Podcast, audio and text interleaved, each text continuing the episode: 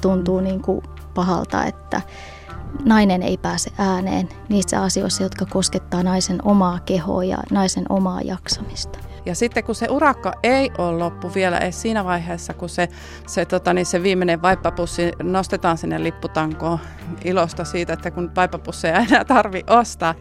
Mä oon tässä yrittänyt tämän kirjan myötäkin koko ajan toistaa sitä, että, että me ei niin kuin missään nimessä haluta lähteä tuomitsemaan tai, tai sanomaan, että suurperheys on huono asia. Että niin kauan kuin oikeasti haluaa paljon lapsia, vanhemmat jaksaa ja lapset voi hyvin perheessä, niin sehän on niin kuin ihanteellinen ympäristö. Silloin kun se on vapaaehtoista, niin se on ihan ok.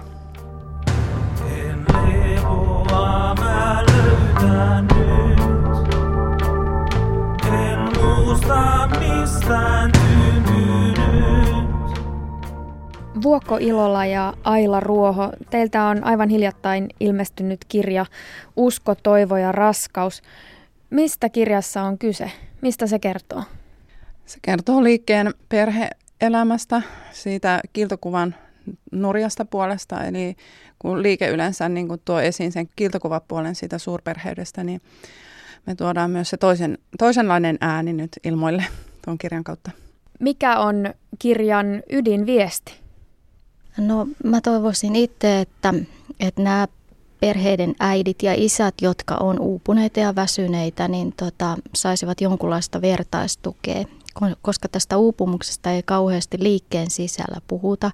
Ja moni ehkä saattaa miettiä, että on jollain tavalla poikkeuksellinen, kun ei riitä voimia, vaikka luvataan, että Jumala antaa niin paljon voimia, että ja kaikki taakat jaksaa kantaa, niin että jos kokee jotain ahdistusta, niin voisi löytää niitä kertomuksia, että joku muukin on ahdistunut ja itse asiassa aika monikin saattaa olla. Mikä oli pysäyttävintä tietoa, joka tuli vastaan, kun tätä kirjaa koko sitten?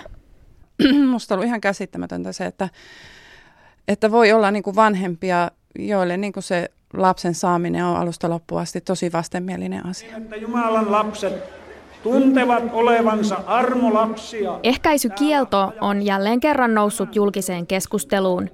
Liikkeen itsensä sisällä siitä ei tosin käytetä ilmaisua ehkäisykielto.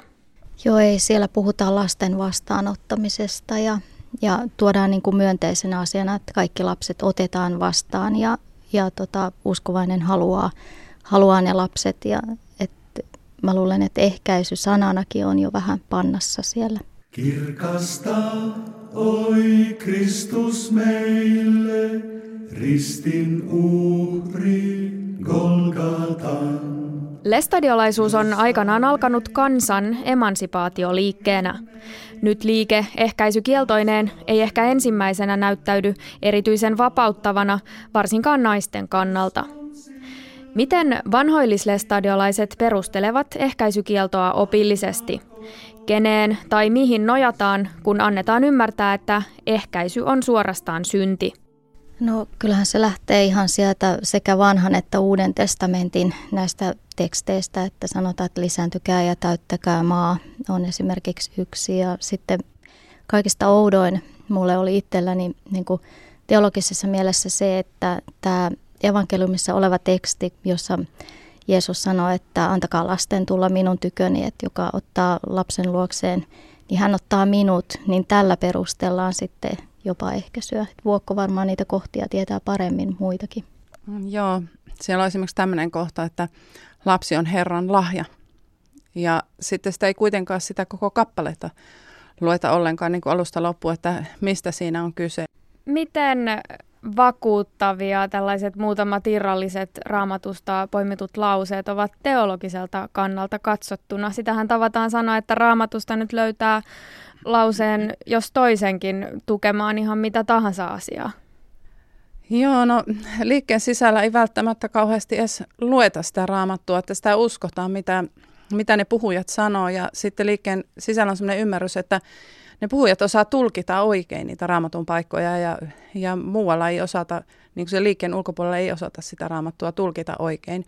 Ja mulle esimerkiksi ollut henkilökohtaisesti suuri yllätys se, että sitten lopulta kun mä rupesin lukemaan sitä raamattua, että minkälaista asiayhteyksistä ne lauseet on niin kuin irrotettu, että mun mielestä jokaisen vanhollisen stadiolaisen kannattaisi oikeasti tarttua siihen raamattuun ja katsoa ja lukea se koko kappale, että, että mihin siinä viitataan siinä asiassa ennen kuin lähtee uskomaan mitä tahansa. Osti sen pellon. Jumalan lapset, mekään emme inhimillisen viisauden Vanhoillislestadiolaisia voisi melkeinpä luonnehtia omaksi kirkokseen evankelis-luterilaisen kirkon sisällä. Ecclesiola in ecclesia. Vaan millä perustella vanhoillislestadiolaisten ehkäisykieltoa, kun luterilainen kirkko ei sellaista opeta? No ei, ei opeta. Että jollain tavalla mä ajattelen sitä, että, että se saattaa perustua tämä ehkäisykielto siihen, että halutaan pitää liike elinvoimaisena ja kasvavana, koska sieltähän lähtee aika paljon väkeä pois ja, ja tota, he ei tee ollenkaan oikeastaan käytännössä katsoen ollenkaan lähetystyötä. Eli liikkeeseen liittyy vain hyvin vähän ihmisiä ulkopuolelta, niin tätä Jumalan valtakuntaa kasvatetaan ikään kuin sillä, että äidit synnyttää näitä uusia taivaan taimia. Kyllä se myös nähdään sillä tavalla, että se on niin Jumalan tahto se, että ne lapset otetaan vastaan, että se on niin se liikkeen opetus. Ja, ja mun mielestä nämä perheet, suurperheelliset ja nämä, jotka niitä lapsia ottaa vastaan, niin kyllä ne niin ajattelee ihan aidosti, että, että se on Jumalan tahto ja sitä Jumalan tahtoa vastaan ei uskalleta lähteä juppuroimaan, että Jumala tietää jokaisen ihmisen kohdalla parhaiten sen, että mikä on se sopiva perhekoko.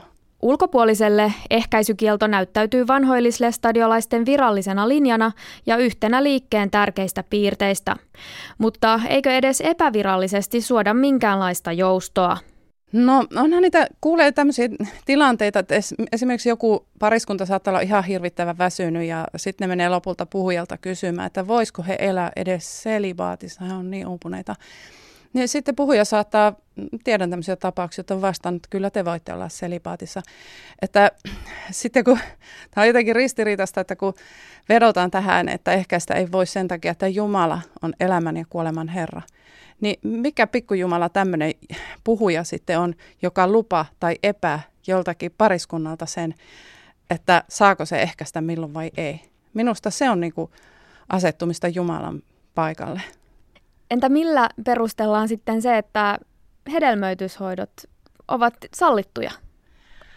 Sitä esimerkiksi minun tytär ihmetteli hirveästi, että miten se on niin kuin noin automaattisesti sallittu toi keinohedelmöitys liikkeessä, että kun liikkeen ulkopuolella käydään kovasti keskustelua siitä, että onko semmoinen niin kuin oikein.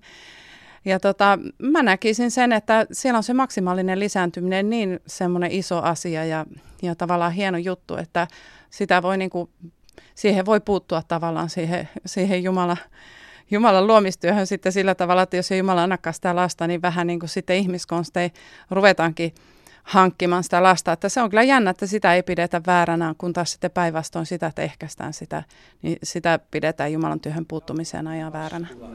Jeesuksen nimessä ja veressä kaikki synnit ovat anteeksi. Jeesuksen nimessä ja veressä, Jeesuksen nimessä ja veressä. Jeesuksen nimessä. Vanhoillislestadiolaisuudesta puhuttaessa juuri ehkäisykielto nousee esille kenties kyllästymiseenkin asti. Herää myös kysymys, onko se peräti liikkeen ja uskon keskiössä. Jos ei, niin mitä siellä keskiössä on tai mitä siellä pitäisi olla? Tietenkin sanoma Kristuksesta, koska on kristillinen liike. Että hyvin usein niin kuin ollaan ihmetelty sitä, että tota, jos käydään vaikka vanhollisella stadionlaista käy niin kuin kylässä toisillaan ja, ja mistä asioista sitten keskustellaan, niin se on lähinnä näistä asioista, että minkälaisiin tilanteisiin vaikka lapset joutuu koulussa, että kun on jotakin ohjelmia, mitä pitäisi mennä katsomaan ja voiko niitä mennä katsomaan ja voiko osallistua siihen ja tähän ja voiko tehdä sitä ja tätä ja tuota ja onko oikein tehdä. Että ne hirveästi ne keskustelut niin pyörii näiden tekemisten ja tekemättä jättämisten kanssa ja sitten se usko Kristukseen, niin se on niin kuin tosi semmoinen harvinainen aihe niin kuin puhuttavaksi ees, että silloin kun mä aikoinaan niin Lutherin opukset aukasin, niin mulle oli niin kuin hirvittävän vapauttava ja ihana se, se kokemus sitten siitä, kun Luther kirjoittaa siitä uskosta Kristukseen, että, että se pääpaino on niin kuin siinä ja, ja miten se vapauttaa ihmistä syyllisyydestä ja kaikkea, että että kyllä se niin semmoinen enempi ehkä elämäntapaliike on ja siihen on yhdistetty se pelastus sitten. Ehkäisystä puhuminen on usein tabu vanhoillislestadiolaisten piireissä. Miten radikaalia on, että Vuokko Ilola ja Aila Ruoho nostavat asiaa esille kokonaisen kirjan voimalla ja tämän lisäksi vielä puhuvat aiheesta radiossa? No kyllä se varmaan monista tuntuu tosi pahalta ja voin kuvitella, miten, miten tota, niin siellä mulle mietitään kaikkea uusia nimityksiä, että sen, sen lisäksi, että olen hullu ja sekopäinen ja mitä kaikkea muuta, niin, niin varmasti siellä ajatellaan, että mä oon sieluvihollisen hyvä palvelija, että, että kun mä lähden romuttamaan ja muuttamaan heidän tätä tärkeää oppia, mikä mulla ei ole niin kuin sinällään tarkoitus niin kuin muuttaa ja romuttaa mitään, vaan niin kuin, mä haluaisin, että asiasta keskusteltaisiin, että lähteekö mikään asia oikeasti niin kuin hyvistä tarkoitusperistä liikkeelle silloin, jos siihen liittyy helvetin pelottelua ja painostusta, että kantaako se oikeasti milloinkaan hyvää hedelmää, että kyllähän se pitäisi ihmisellä olla se sydän mukana siinä asiassa, mitä se tekee, eikä sillä tavalla painostettuna ja pakotettuna tekee näitä asioita. Uskon silmä kiinnitän aina kohti.